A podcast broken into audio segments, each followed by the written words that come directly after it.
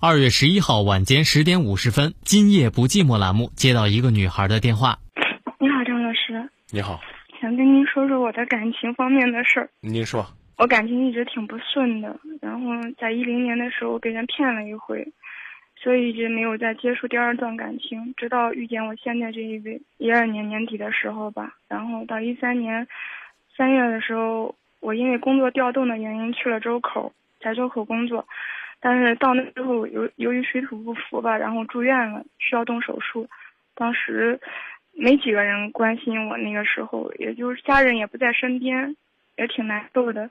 然后就我现在这一位，整天就是每天坚持就在我身边陪着我，我就接受他了，我们就在一起处，一直处到现在。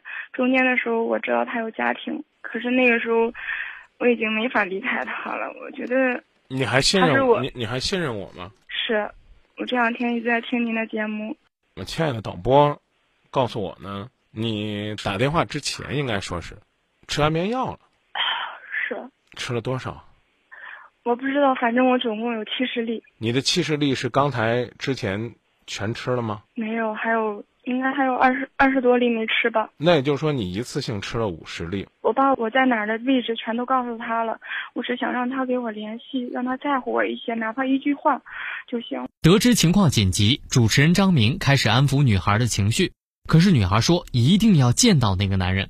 导播文豪试图根据女孩给的多种联系方式联络那个男人，但是电话无法接通。而此时，女孩情况危机。我能我说话你还能听到吗？能听到啊，姑娘，你现在现在说话意识还清醒吗？有一点混沌了，有点混沌了。嗯，那你稍微等我一下，我马上到。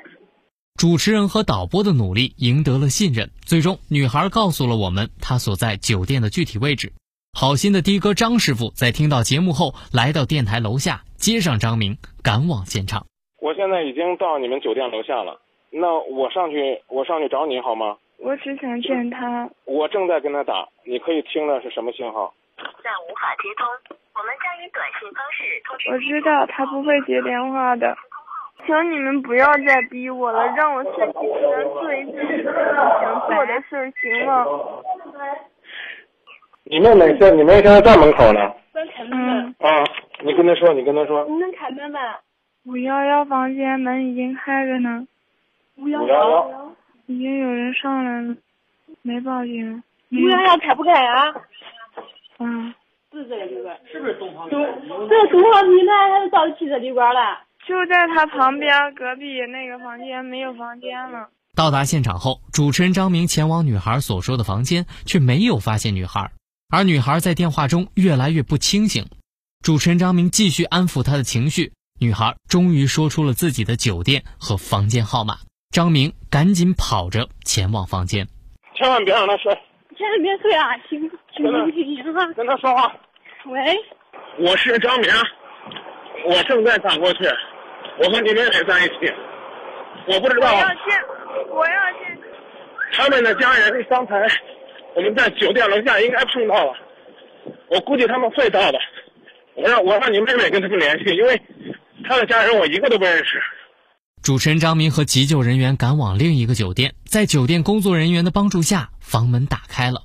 女孩虽然意识不清醒，但是强烈要求一定要见到那个男人。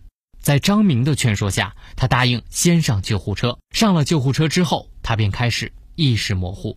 主持人张明在幺二零开始紧急处置之后，并没有离开。联系到女方家人后，选择陪同女孩的妹妹前往医院。你能听出来我是谁吗？嗯对啊，你能听出来我是谁，你就先听我的，好不好？把手别动。我没有征求你的意见，我叫了通知了幺二零，但是我相信你妹妹会支持我的，是不是把安眠药吃到肚子里边了？嗯你要不吐出来，你怎么见她？我们现在听医生的好不好？能不能见她是将来的事儿，我们现在先听医生的，要不然的话就没有将来了。啊，张开嘴，把该吐的东西吐出来，快点啊，嘴张开 了，呃听话啊！张开嘴咬住就行了。来嘴啊张开，再张大点。大点眼睛往底下咽，你往底下咽，伸手别盯，收没事，往下咽。往底下咽，啊别咽东西，了，往底下咽。经过紧急的洗胃和救治，女孩的身体状态稳定后，张明才离开。